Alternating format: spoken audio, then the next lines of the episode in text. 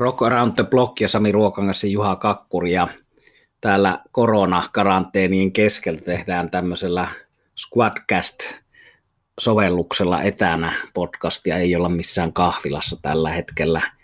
Miten menee Juha siellä? Kyllä, täällä Munkkivuoressa ihan ok menee, että nyt on ollut aikaa kuunnella levyjä, aika monet tuommoiset lounastapaamista palaverit ovat siirtyneet tuonnemmaksi, joten levyjä kuunnellessa on, on aika suuri osa aikaa mennyt ja se on tietysti tämän podcastin kannalta hyvä. Meillä on nyt sitten kerrottavaa.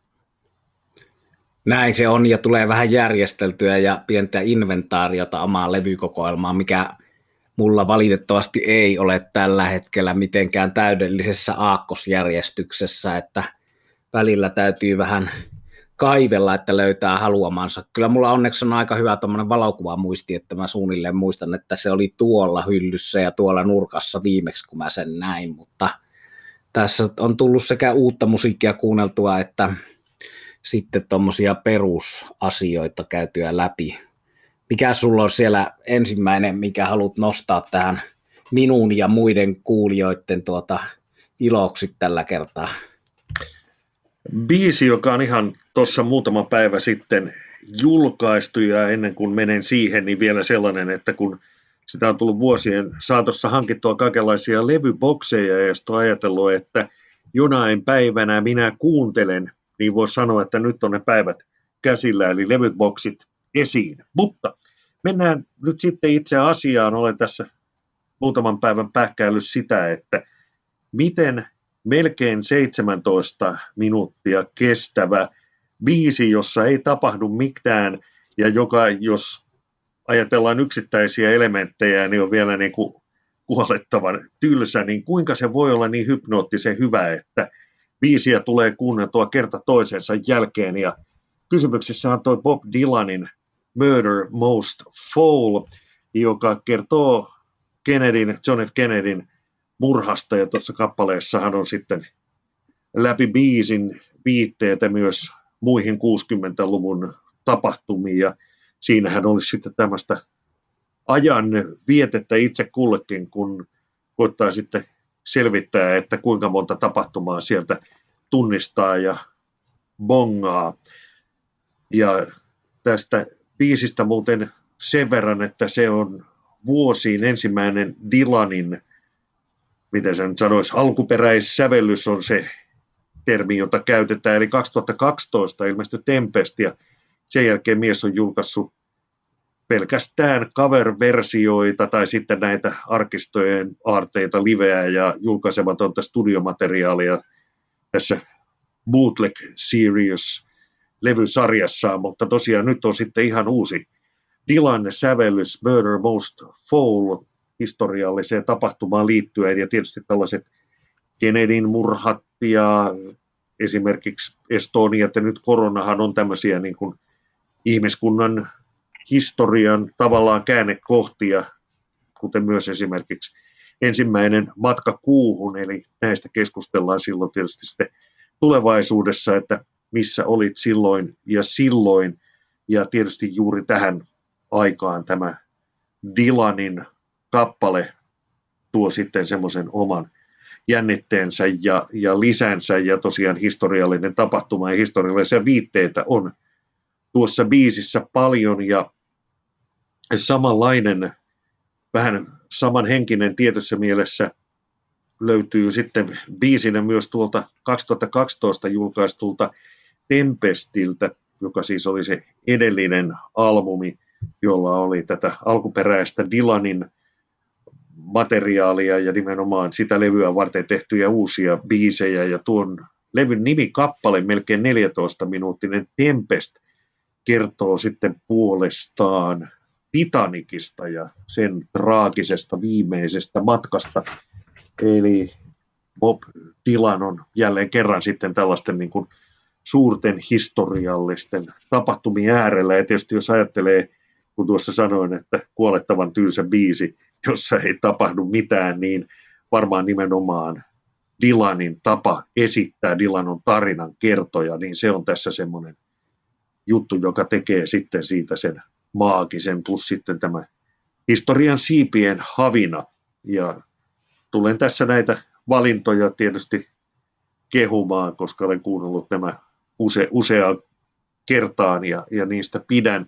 Mutta aloitetaan nyt tästä Dylanin Murder Most Foul-kappaleesta kommentilla vahva suositus.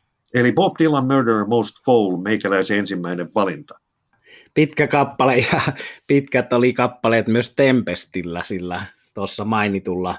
Siinähän on tuossa nyt tässä sun valinnassasi uudessa biisissä on jännä tota, yksityiskohta. Siellä mainitaan kitaristi Dicky Pets, eli Allman Brothersin kitaristi nimellä siinä kappaleessa. Ja tänne oli jo Allmanin perikunta, eli Digipetsin poika, tota, julkaissut Instagramissa sitten kuvan, jossa oli Dylan ja hänen isänsä Digipets juttelemassa äijien hapituksesta päätellen joskus 80-luvun alussa otettu valokuva, mutta Olman Brothers kitaristi päässyt siihen biisiin ja mä muistelin sitä tuossa sen pitkän uutuuden äärellä kans, kun tämä Tempest ilmestyi, että muistan silloin oli MTVllä töissä ja siellä oli Harjunpään Mikko, oli sullekin varmaan tuttu mies, niin oli tota, musiikkipäällikkönä Novalla ja sitten hän sanoi eka kommentteina, että hän ei tykkää tästä enää, mutta hän luulee, että sä tykkäät, koska tämä on tämmöistä bluesia.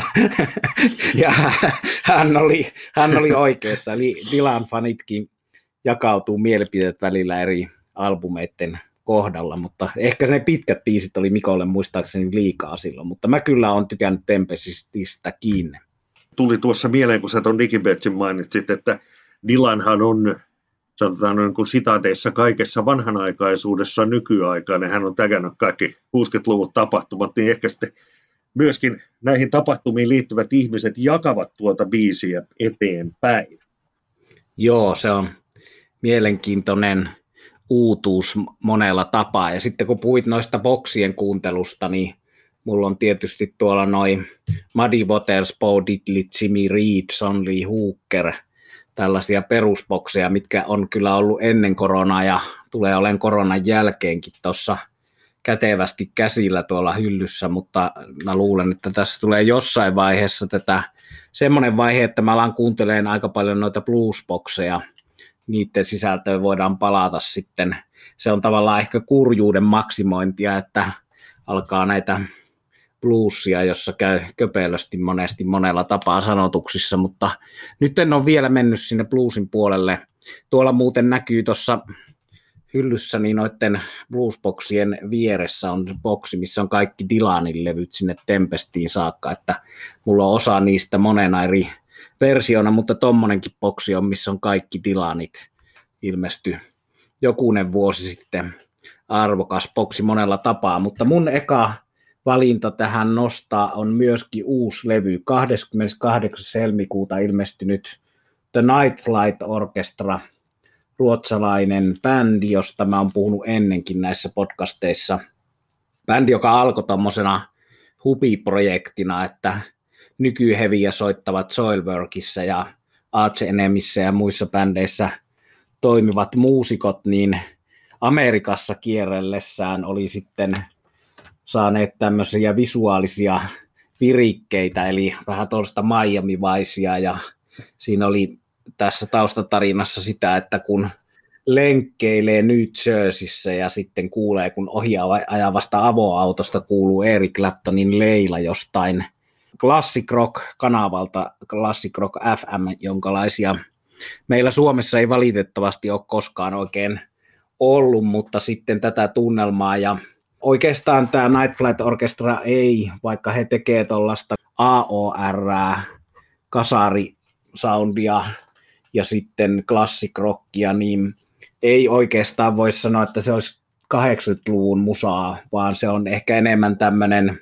kuvitteellinen rinnakkaistodellisuus, joka on niin kuin 80-luku jossakin tule, tulevaisuudessa, futuristinen 80-luku, jossa on tämmöistä Miami Vice ja ja tota Magnum TV-sarjoista tuttua avoautoa ja, ja näissä tota, nytkin tämän uuden, uuden tota, levyn pressissä niin on puhuttu siitä, kuinka tästä uudestakin Aeromantic tämäkin on ilmailuun viittaava Aeromantic nimeltään tämä uusi levy, niin kommenteissa on puhuttu siitä, että kuinka he haluavat luoda musiikillaan tällaisen rinnakkaistodellisuuden, jossa kaikki ihmiset ovat sydämensä särkeneitä avaruuskapteeneja, jotka kulkevat aamutakissa ja juovat champagnea jossakin kattohuoneistossa ja tämmöisiä rinnakkaistodellisuuksia nyt tietysti näinä aikoina on hyvä ihmisellä olla ja niin, niin paeta. Ehkä nämä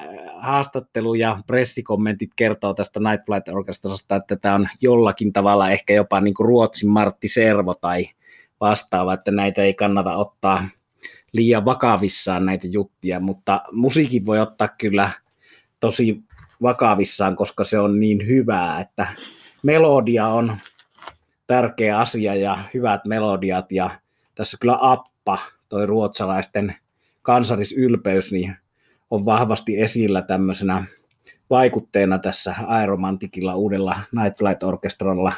Tämähän on seitsemänhenkinen hieno bändi, mikä oli aika tarkkaa vuosi sitten maaliskuussa 2019 Helsingissä Sirkuksessa One Desire-bändin kanssa oli tämmöinen viikonlopun Skandinavia Rock Festari, jossa oli pääesiintyjänä Night Flight Orchestra ja sitä edellisenä syksynä 2018 marraskuussa oli On the Rocks loppuun myyty ja se on semmoinen klassikko, legendaarinen keikka, jossa moni olisi halunnut olla ja jotka oli, niin muistaa sen, että tämmöinen nousussa oleva, oikeassa vaiheessa oleva bändi oli niin kuin neljännen levynsä jälkeen On the Rocksissa ja tunnelma oli erikoislaatuisen hieno.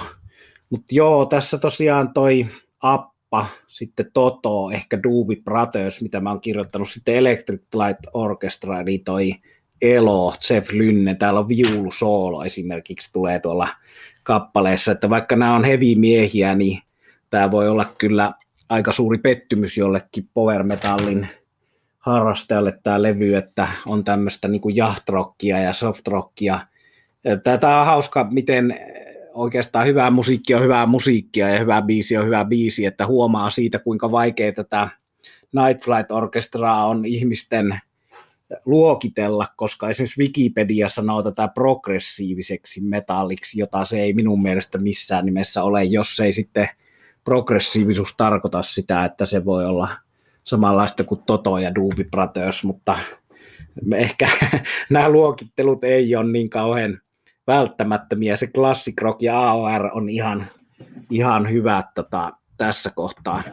Ehkä vaikea sanoa, mikä nyt mä sanoisin, jos pitää valita tuolta, niin mun suosikki tällä hetkellä tuosta levyltä tästä Aeromantikilta, niin jonka on nyt useamman kerran kuunnellut, ja tässähän on semmoinen juttu niin kuin monessa hyvässä levyssä, että kun levy loppuu, niin tekee melkein heti suoraan mieli kuunnella se uudestaan, että se on aina hyvä levyn merkki. No täällä, jos nyt pitää sanoa joku suosikki, niin se on toi päätösraita Dead of Winter, eli talven kuolema, eli kevät, eli keväisiä tunnelmia ja tämmöistä hyvin positiivista ja hauskaa ja iloista ja huumorilla värjettyä musiikkia tekee tämä Night Flight Orchestra, ja sitä ei ole liikaa, ja tästä on puhuttu ennenkin heavy kaiken haudasta nousevan tummuuden rinnalla on hyvä olla huumoria ja tämmöistä vähän iloisempaa ja kepeämpää otetta siihen asiaan. Tosin tätä nyt ei enää voi missään nimessä tietenkään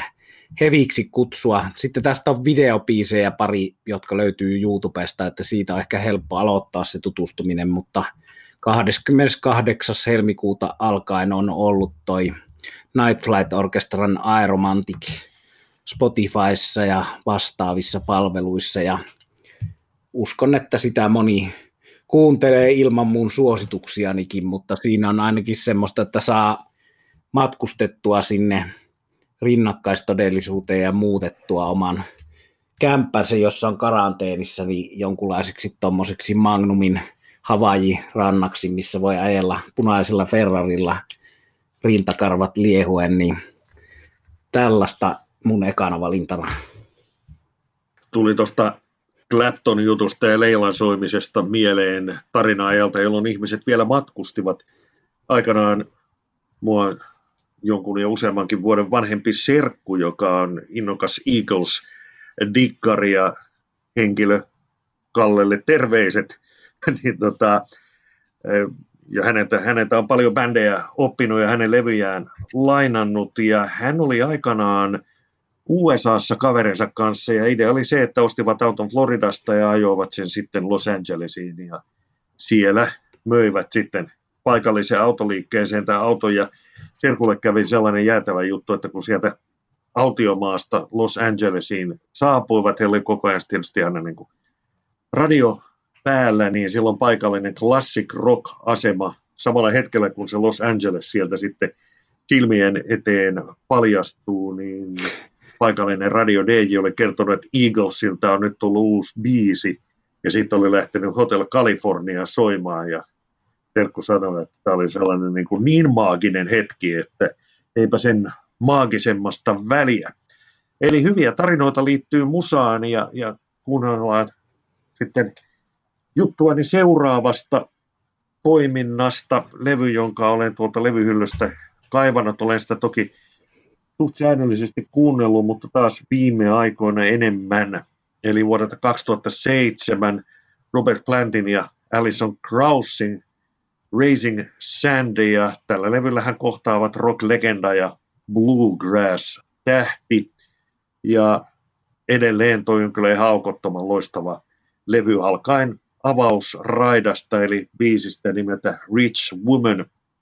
Ja toki tietysti niin kuin Robert Plantille ja Alison Kraussille isot pisteet levystä, mutta heidän rinnalleen nostan kyllä myös levyn tuottajan herran nimeltä T-Bone Burnett, jonka tuotanto kautta linjaan hän on ollut mahtavaa. Hän nousi 70-luvulla maineeseen Bob Dylanin kitaristina ja on sitten tuottanut vaikka ketä Los Lobosia, Elvis Costelloa, Mellencampe, Elton Johnia, tuottanut musaa elokuviin, TV-sarjoihin, joista ihan tässä viime vuosina esimerkiksi Suomessa on nähty sellaiset kuin Nashville ja True Detective, eli vähän tämän levyn kommentoinnin sivujuonteena suosittelen, että kannattaa tutustua T-Bone Burnettin tuotantoon. Se on mielenkiintoista ja minun mielestäni kyllä erittäin korkeatasoista myös.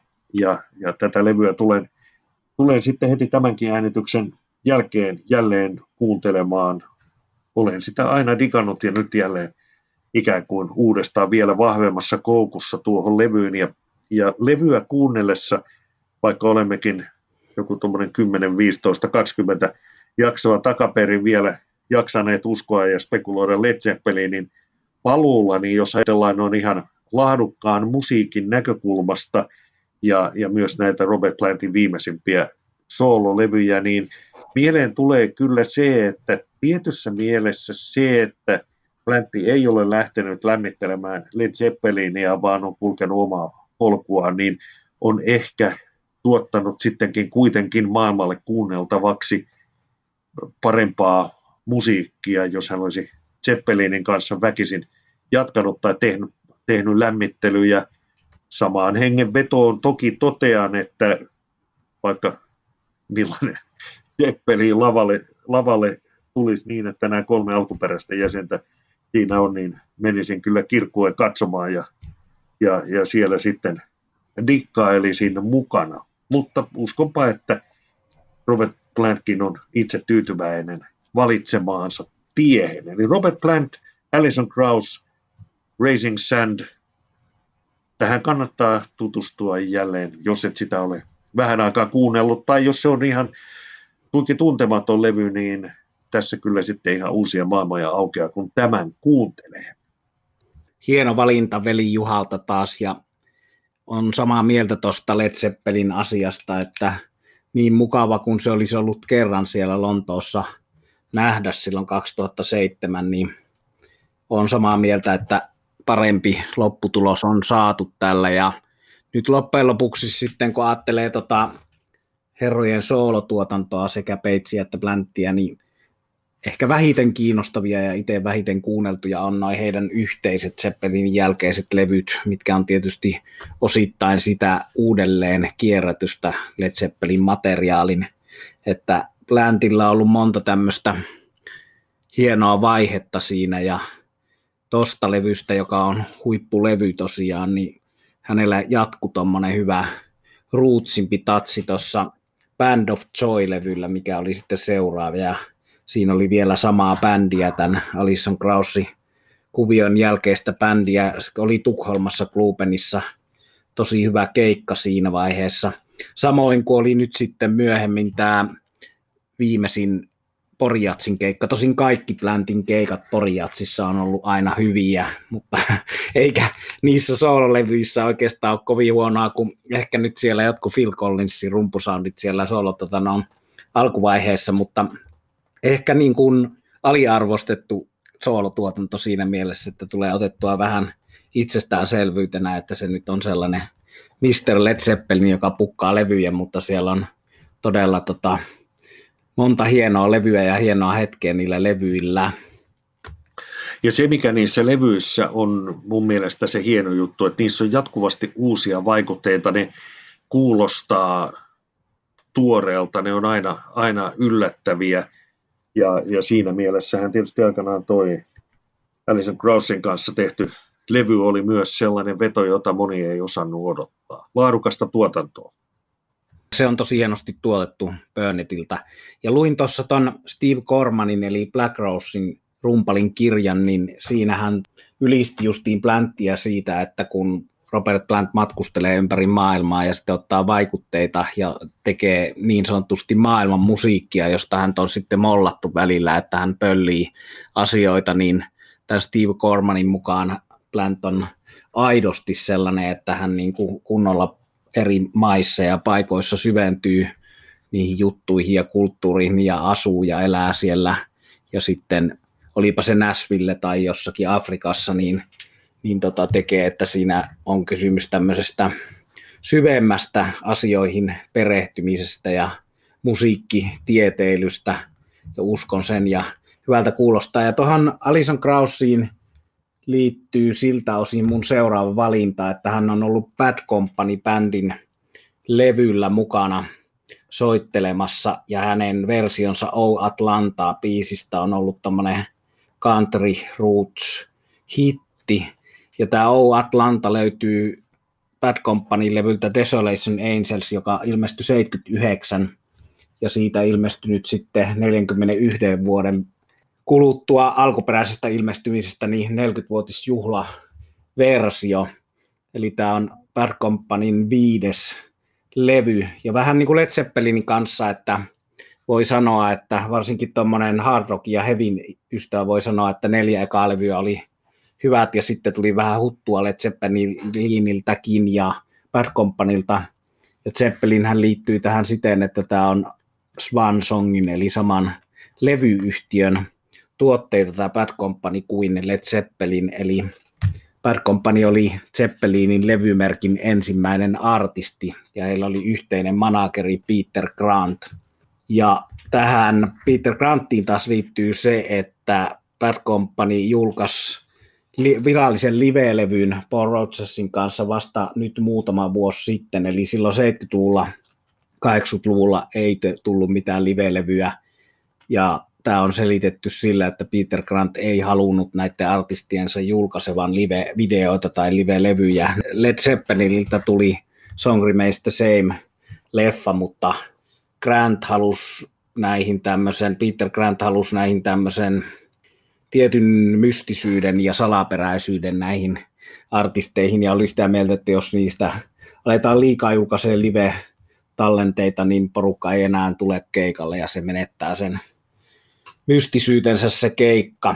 Mutta tosiaan tässä samoin kuin Led Zeppelinissä, niin voi tietysti ajatella, että Desolation Angels on heikompi levy kuin ekat Bad Companit, mutta sitten toisaalta, jos tämä olisi nyt uuden bändin 2020 julkaistu uusi levy, niin tämä olisi ihan helkutin hyvä, että kaikki on suhteellista.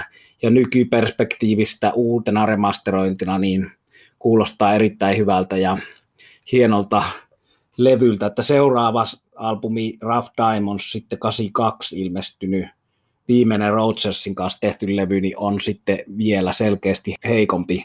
Tätä jos katsoo tarkemmin, täällä on Rock and Roll Fantasy, mikä on tämmöinen classic rock radioiden standardi klassikkobiisi Paul Rodgersin tekemä ja siihen aikaan 70-luvun lopussa, 78 tätä on äänitetty, niin ekoilla kitarasyntetisaattoreilla tehty. Ja tämän koko biisin innoitti Rodgersissa se, että miltä tämmöinen kitarasyntikka kuulosti, niin hän innostui siitä, että tämä on tämmöistä rockifantasiaa, mitä pystyy toteuttamaan näiden uusien vehkeiden ansiosta. No sitten täällä on basisti Pos Purel, joka oli myös King Crimson rockebändin entinen basisti, niin hänen eka sävellys Bad Companylle Gone, Gone, Gone, mikä on todella hyvä ja tuommoinen raskaampi rockibiisi, jonka Bad Company on soittanut vielä viimeisillä kiertoillaan nyt 2010-luvulla, 2010 näin Lontoossa heidät Wembley Areenalla, niin toi tuli livenä. Ja sitten täällä on Evil Wind, tosi hyvä Paul Rodgersin biisi. Mick Ralphs, kitaristi, on tehnyt ton O Atlantan, jonka Alison Krauss on levyttänyt paitsi Bad Companyn kanssa myöhemmin, niin sitten omillaan. Sitten täällä on Sinkun B-puoli Smoking 45, mielenkiintoinen kappale. Ja niin kuin näissä juhlajulkaisuissa monesti, niin tässä Desolation Angelsin 40-vuotisjuhlapainoksessa on 19 lisäbiisiä, josta löytyy tuommoisia niin kuin hitaampia versioita samoista kappaleista ja versioita huuliharpulla ja versioita hammonduruilla ja pianolla.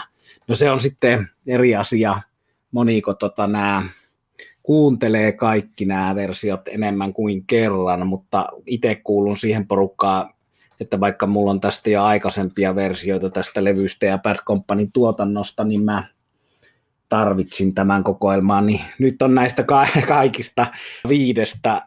Ekasta Bad Companysta on tämmöiset tupla eli kun on 40 vuotta kulunut, niin niistä on julkaistu näillä lisäpiiseillä ja uusilla masteroinneilla. No sitten 2019 ilmestyi myös Swan Song-levyyhtiötä juhlistava boksi Swan Song Years, jossa oli kaikki kuusi ekaa Bad Companyaa remasteroituna 2019, ja se boksi on nyt ainoa muoto vielä, missä on toi Rough Diamonds, toi vikalevy, niin uutena remasterina.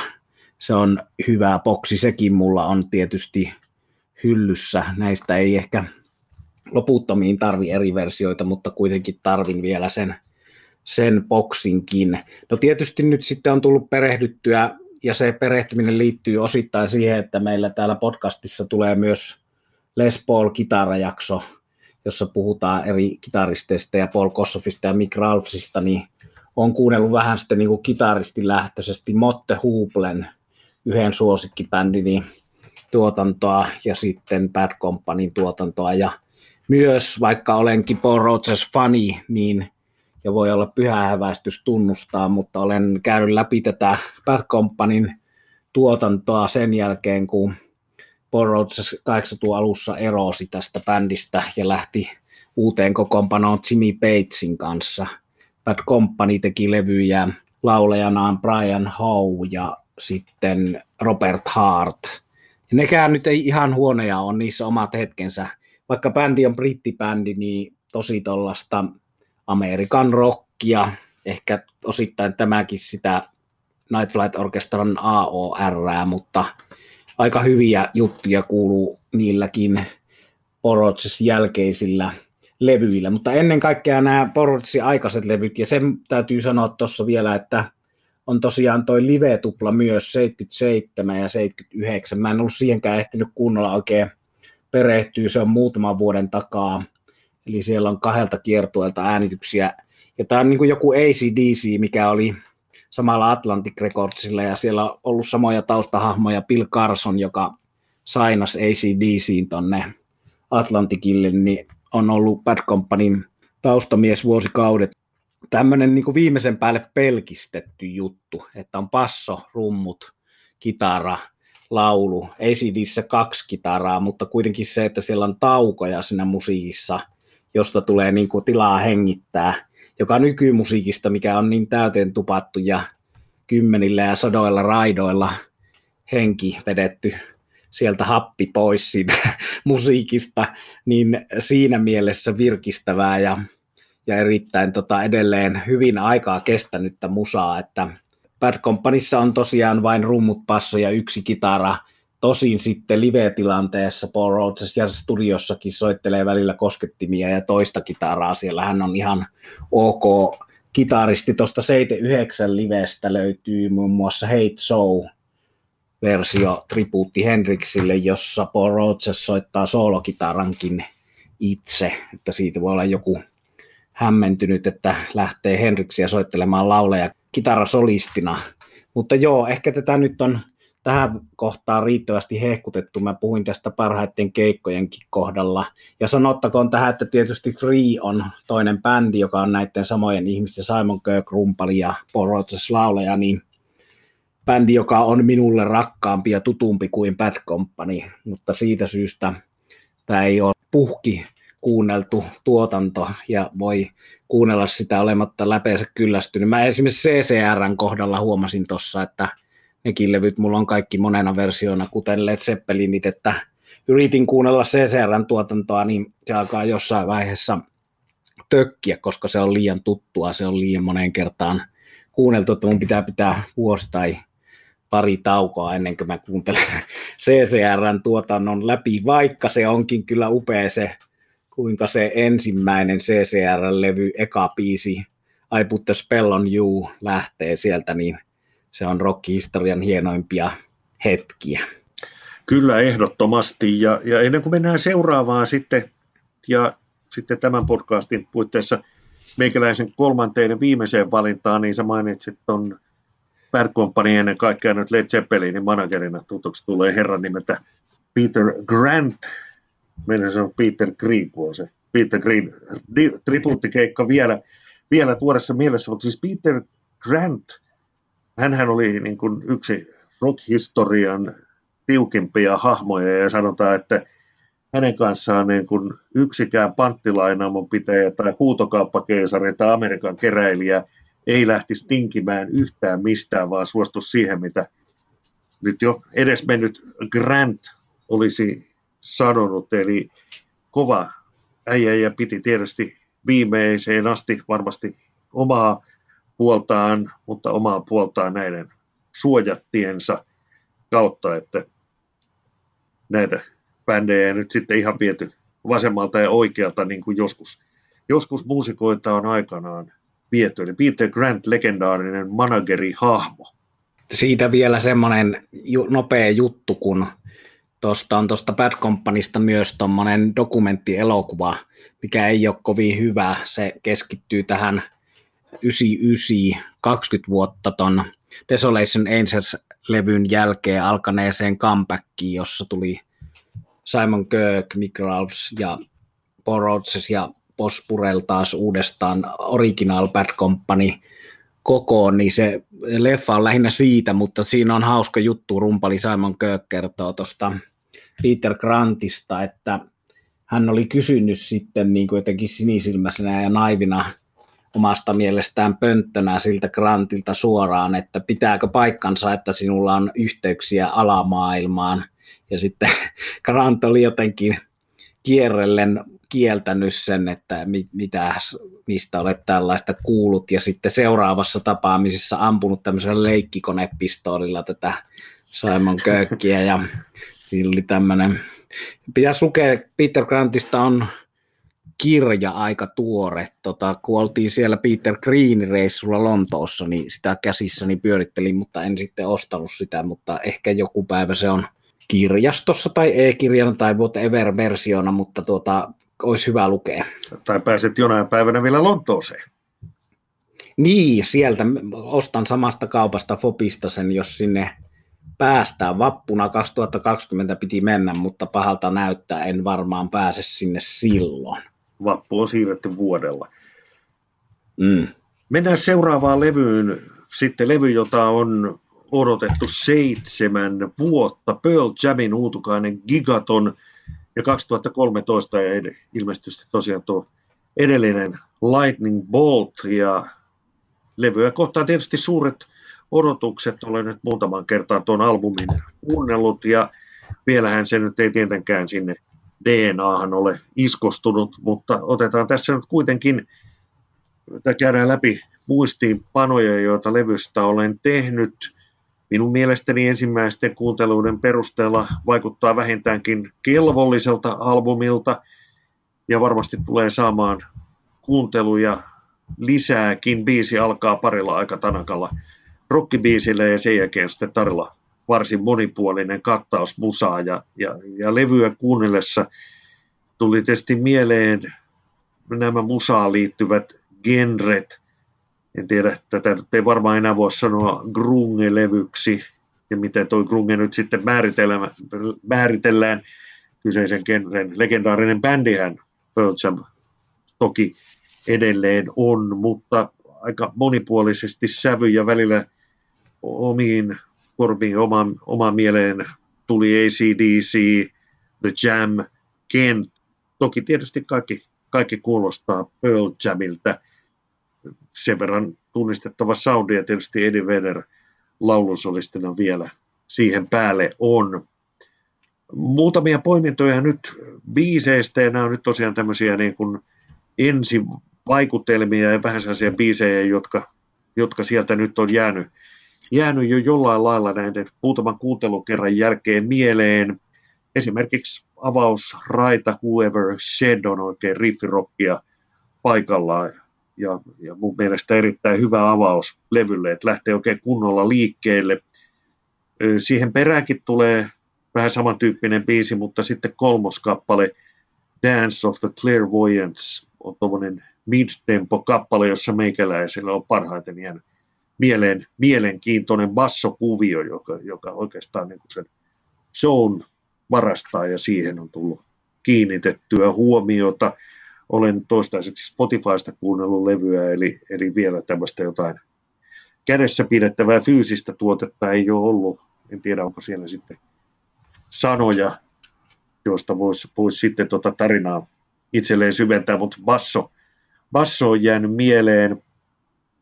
Sitten semmoinen kappale kuin Seven O'Clock, se on melodinen mid-tempo ja osoitus siitä, että vaikka tuolla tota riffirockia tuolla levyllä on, niin, niin tosiaan mistään niin kuin ihan täysillä levyn läpi paahtamisesta ei ole kysymys. Ja, ja muutama kappale vielä nostetaan Buckle Up on tuommoinen easy, hyvin pehmeä kappale, ja siitä tulee aina mieleen haastattelu, jonka aikanaan tein legendaarisen Kisse Häkkisen kanssa. Kissellähän oli tapana aina laulaa se Hurricanes-levyn ballaadi, nämä I Will Stay-tyyppiset kappaleet, kun kysyin näistä balladeista Häkkiseltä, niin hän sanoi, että en lähde tässä imitoimaan, koska häntä ei pysty imitoimaan sen verran legendaarinen, legendaarinen myöskin tapa ilmasta itseään kissellä oli, mutta mies totesi vastauksena kysymykseeni näistä slovaribiiseistä, että rokkijätkäkin saa välillä hypätä auton takapenkille. Ja Buckle Up, easy, easy pehmeä kappale. Uh, Comes Then Goes, akustinen kitara, hyvin tuommoinen yksinkertainen, simppeli kappale, kitaralaulu, siinäpä se. Ja sitten tämmöinen kappale kuin Retro Grade, joka toi jo itselle mieleen, mieleen niin kuin monet rockebändit, että kyllä näiden ensimmäisten kuunteluiden perusteella niin hyvän levyn on Pearl Jam tehnyt. Vuodet ja vuosikymmenet näyttävät sitten sen, että mihin, mihin lokeroon se rockhistoriassa ja Pearl Jamin omassa tuotannossa, tuotannossa sitten sijoittuu. Ja, ja jos ajatellaan sitten niitä, jotka haluavat Pearl Jamin nähdä livenä, niin ainakin heillä on nyt tämä uusi levy kuunneltavaksi. Kevään keikathan Pearl on peruttanut, mutta ainakin nyt vielä tällä hetkellä tuo Euroopan runde näyttäisi olevan ohjelmassa. Valitettavasti Suomeen eivät tule, joten toivotaan, että matkustuskieltoja ei sitten silloin ole eräskin tuttua menossa esimerkiksi Krakovaa ja, ja, ja muutamia Tukholmaa ja niin edelleen. Mutta pidetään peukkuja, että rundi toteutuu ja mahdollisimman moni suomalainen fani sitten bändin näkee. Hehän ovat esiintyneet täällä vain kerran silloin aikanaan Neil Youngin lämpärinä. Onneksi tuli silloin mongattua, mutta katsotaan nyt, jos tuo Euroopan kiertue toteutuu ja sinne sitten lähtisi parempien aikojen koittaessa katsomaan. Mutta summa summarum Pearl Jam ensimmäinen studioalbumi sitten vuoden 2013 Gigaton tutustumisen arvoinen levy ainakin näiden muutaman kuuntelukerran perusteella. 2014 oltiin Nivalan veljesten Markuksen ja Jyrkin kanssa Lontoossa ja siellä esiintyi Soundgarden ja Fate No More, Motorhead, Black Sabbath, hieno päivä. Soundgardenissa ja Black Sabbathissa oli lavalla vierailijana Pöltsamin kitaristi. Tämä tuli tässä veli Juhan tarinoidessa mieleen. Mutta oma viimeinen kolmas valinta on vanhaa osastoa tämäkin. Jos Bad Company oli 40-vuotisjuhlalevy, niin tämä on 50-vuotisjuhla Yes, yksi näistä Broken merkki tekijöistä. Ja Yes liittyy Pearl Jamiin sillä tavalla, että Yesin tuommoisen viiden CDn boksin In the Word vihossa kirjassa, miksi sitä se ei ole vihko, vaan se on kirja siellä boksin sisällä. Englannin kielessä se hyvä sana booklet. Booklet, niin. Boksin bookletissa on elokuvaohjaaja Cameron Crowe kirjoittanut esipuheen, mutta siellä on sitten myös lainaus Pearl Jamilta. Ja se on tämä sama kitaristi, jonka mä näin Black Sabbathin ja Soundgardenin riveissä Lontoossa, niin sanoo siinä, että olemme tehneet hyvää musiikkia, mutta emme ole tehneet vielä omaa Tales of Topographic Ocean, eli tämmöistä kiisteltyä hullua levyä, joka jakaa ihmiset, joka on Jessin Tales of Topographic Oceans. Ja Jessillä on tietysti, kun 50-vuotisjuhlasta on kysymys, tämä 50-vuotisjuhlajulkaisu, mitä mä oon nyt eniten kuunnellut viime aikoina, on 2018 ilmestynyt Yes featuring John Anderson, Trevor Rappin ja Rick Wakeman, eli Jesseä on kaksi. Niitä on tämä rumpari Alan Whitein ja Steve Howe, kitaristin vetämä kokoonpano, ja sitten on ARV, eli Anderson, Rappin, Wakeman, Yes. Ja kesällä 2018 ton samasen Nivalan veljes Koplan kanssa nähtiin Ruotsissa liveenä tämä ARV Yes, ja oli kyllä kova. Se oli yksi yksi kovimpia proke-osastossa ja John Anderson ei ole mikään nuori mies, mutta hän laulaa korkealta ja kauniisti, kuten aina ennenkin. Jännä tuommoinen hippi, hobitti, hahmo ja hobitista puheen ollen, niin koko toi Jessin tarina rokihistoriassa ehkä tuommoinen verrattavissa Taru Sormusten herrasta kirjaan ja elokuvatrilogiaan siinä mielessä, että näitä miehistövaihdoksia riittää niin jumalattomasti ja tosissaan bändejä on kaksi tällä hetkellä, joista toinen minun mielestä se huonompi oli tulossa Helsinkiin tässä keväällä.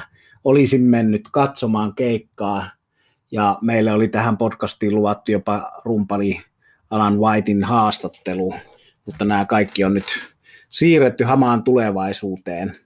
Mutta tosiaan Manchesterin Apollossa on äänitetty livenä Anderson Rapin Wakeman kokoonpanon settiä, jossa he soittaa Trevor Rapin, joka on etelä-afrikkalainen kitaristi, joka toi tuossa 80-luvulla tämän Owner of the Lonely Heart, tämmöisen niin kuin AOR-kasari soundin tuohon Jessiin, niin on tässä kokoonpanossa mukana. No sitten tietysti Kaapu ja viittamies Rick Wakeman, joka on tullut jossain vaiheessa TV-persoonana tuosta Grumpy Old Man, jota Ylekin esitti kommentoimassa kyynisesti ja kriittisesti nykykulttuuria, niin Rick Wakeman kuuluu kyllä minun mielestä Jessiin, niin kuin John Andersonkin. Ja Rapin ei monen mielestä kuulu, mutta mulle se tuo hyvää semmoista särmää ja munaa siihen hommaan. Ja tietysti ehkä hard rock ihmisenä viehättää siinä sekin. Ja toi Owner of the Lonely Heart 90125-levy, joka oli kova, kova hittilevy vuonna 1983, niin on itselle rakas. Siellä on muun muassa Changes, hieno tommonen AOR Hard Rock Proke-biisi, joka, joka tässä Apollo-livellä tulee. Tämä on Eagle Rockin julkaisu, joka on tupla CD ja sitten myöskin Blu-ray, DVD, mulla löytyy DVD, mutta sitä en ole tämän karanteeninkaan aikana vielä ehtinyt kattelemaan, mutta täytyy katsoa se jossain vaiheessa, mutta tämän sitten tämän liven myötä mä oon kyllä kaivellut koko Jessin tuotantoa sieltä tota boksia, josta puhuin In the Word 5 CD boksi. Sitten Jessiltä on ilmestynyt 2018 samana vuonna kuin tämä ARV Jessin Live, niin on ilmestynyt studiolevy nimeltä Fly From Here, Return Flight, joka on tuottaja Nero Trevor Hornin laulama Yes-levy. Ja tässä, jotta tämä tarina tämän bändin kohdalla, jotta se olisi liian yksinkertainen ja olisi niin polveilevaa kuin Jessin kohdalla aina yleensä on, niin tästä samasta levystä ilmestyi 2011 versio nimeltä Fly From Here, ja nyt siis 2018, yhdeksän vuotta myöhemmin, Return Flight, ja erona on laulaja, eli tämä tuottaja Horn, joka teki Draama-nimisen levyn Jessissä 80-luvun alussa, niin on laulanut tämän uuden version. Muistatko Juha Kappaleen Video the Radiosta? Kyllä muistan. Buggleson oli se esittäjä. Joo, se oli eka video, jota MTV-kanava on koskaan MTVn historiassa esittänyt.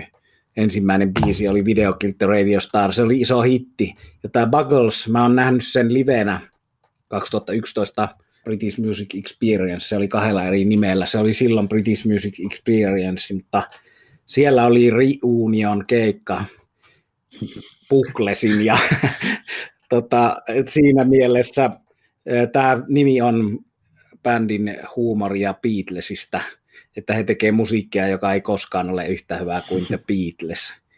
Mutta tota, mua se huumori on koskettanut aina sillä tavalla, koska mä muistan nuoruudesta ja lapsuudesta musiikin opettajan, joka aina kun hänelle soitti jotain omaa suosikkia, joka yleensä oli siihen aikaan heviä, niin hän sanoi, että tämä on ihan ok, mutta Beatles teki jo tämän.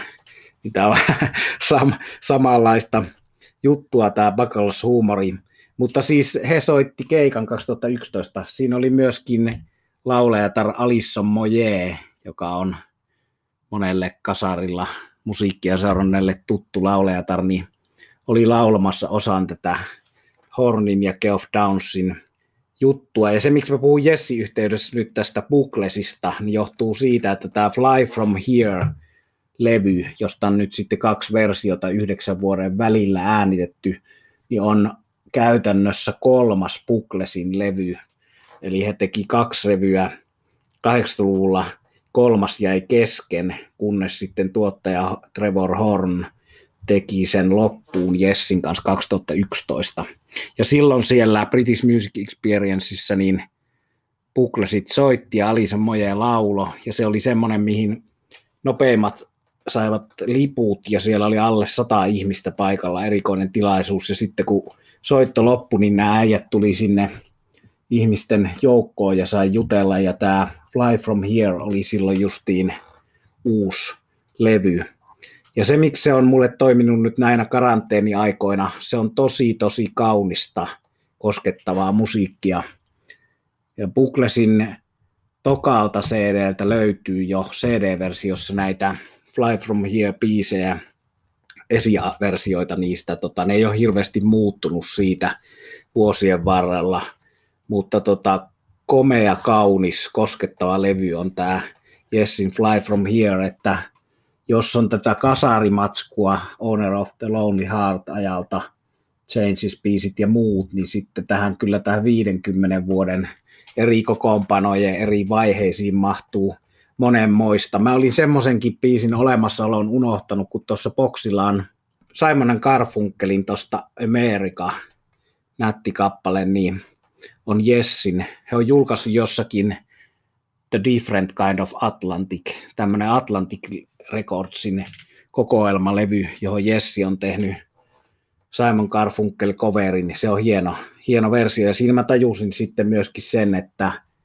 tietysti toi Simon Garfunkel ja muut tämmöiset harmonia lauluhommat, ehkä The Birds Jenkeissä ja sitten jotkut Holissit ja Simon Garfunkelit, niin on vaikuttanut paljon tietysti Jessin musiikkiin, mutta Jess paitsi teki näitä lauluharmonioita, niin teki sitten todella koukeroisia sovituksia ja niissä vaikka ne on aika hempeitä ja tämmöistä hippi Hobbitin hempeyttä, joka myöskin sanotusten ja näiden Roger Deanin, taiteilija Roger Deanin tekemien kansien myötä vie, vie niin kuin kuulijan kanssa tämmöisiin rinnakkaistodellisuuksiin, niin kuin, niin kuin toikin Night Flight Orchestra, mutta tässä tapauksessa just tommosiin sormusten herran tyyppisiin rinnakkaistodellisuuksiin, niin siellä kuitenkin semmoinen lällyys poistaa, poistaa, lällyys loistaa poissaolollaan, eli siellä on aina kuitenkin semmoista tanakkaa potkua siinä hommassa. Se johtuu lähinnä siitä, että Chris Squirein passosoundi on niin